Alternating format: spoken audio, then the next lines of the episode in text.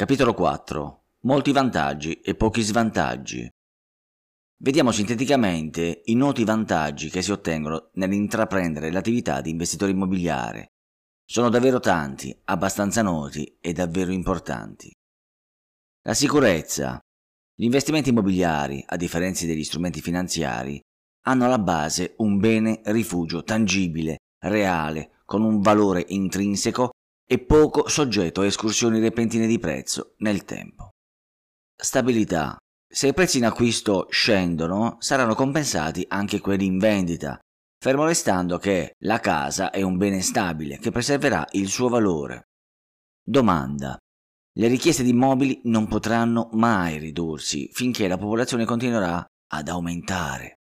Flessibilità.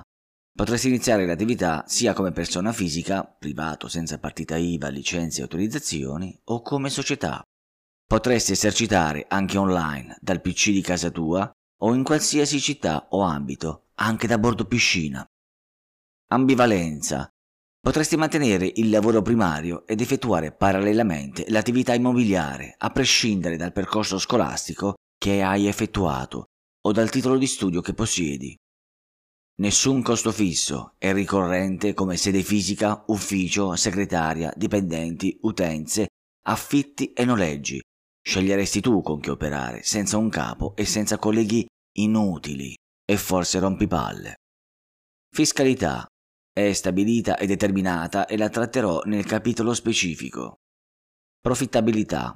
Con un piano prestabilito potresti concretizzare un profitto in tempi ragionevolmente brevi, spesso anche in pochi mesi, rivendita inclusa. Nessun altro tipo di investimento può e potrà garantirti un profitto tale in così poco tempo e con un profilo di rischio così basso. Delega. Possibilità di procura speciale per vendita, atto con il quale un rappresentato conferisce a un rappresentante il potere di agire in suo nome e conto nel compimento di atti. Elevazione del valore possibilità di intervenire con lavori di ristrutturazione e riqualificazione capaci di fruire di detrazioni fiscali e accrescere il valore dell'investimento per rendere più redditizia un'eventuale vendita.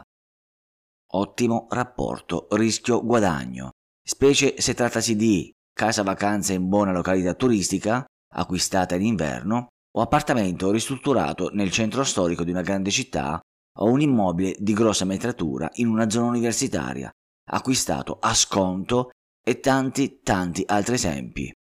Team è un lavoro di squadra dove sceglieresti tu stesso le persone con cui collaborare. Leva potresti iniziare anche senza il tuo denaro, ma dovrai essere capace di confezionare ottimi conti economici per essere finanziato da terzi, come vedremo.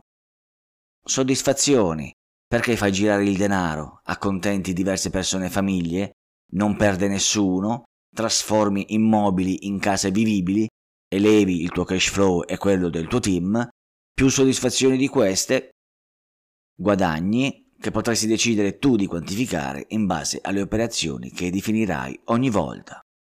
Gli svantaggi sono notevolmente meno rilevanti, spesso nascono da false e arretrate credenze, ma per formarti un'idea precisa di ciò in cui stai per sobbarcarti, li annovereremo comunque. Mi dicono, ah ma ci vuole una grande cifra per investire in immobili. Abbastanza elevata, sì, qualora tu non sappia come recuperarne da finanziatori. Mi dicono, eh, il capitale rimane immobilizzato per diversi mesi, perché non hai un metodo. È ovvio che rimane bloccato per un certo periodo. Non so se conosci tu degli investimenti dove non devi bloccare il denaro per averne dell'altro. Le tasse e i costi di gestione sono molto alte. Sembrano molto alte, perché non consideri il capital gain a tuo favore, al netto delle spese, e non sai neanche come poterlo razionalizzare al meglio. Quindi, per sfruttare a proprio favore tutti questi vantaggi con il fine di lucrare, la strada obbligata dovrà essere quella dell'acquisizione di sempre nuove competenze che evitino ogni tipo di imprevisto nel tuo business e di un grande impegno costante fino a risultati davvero tangibili. Devi avere quella sana ossessione di arrivare al termine della prima operazione e farne il bilancio.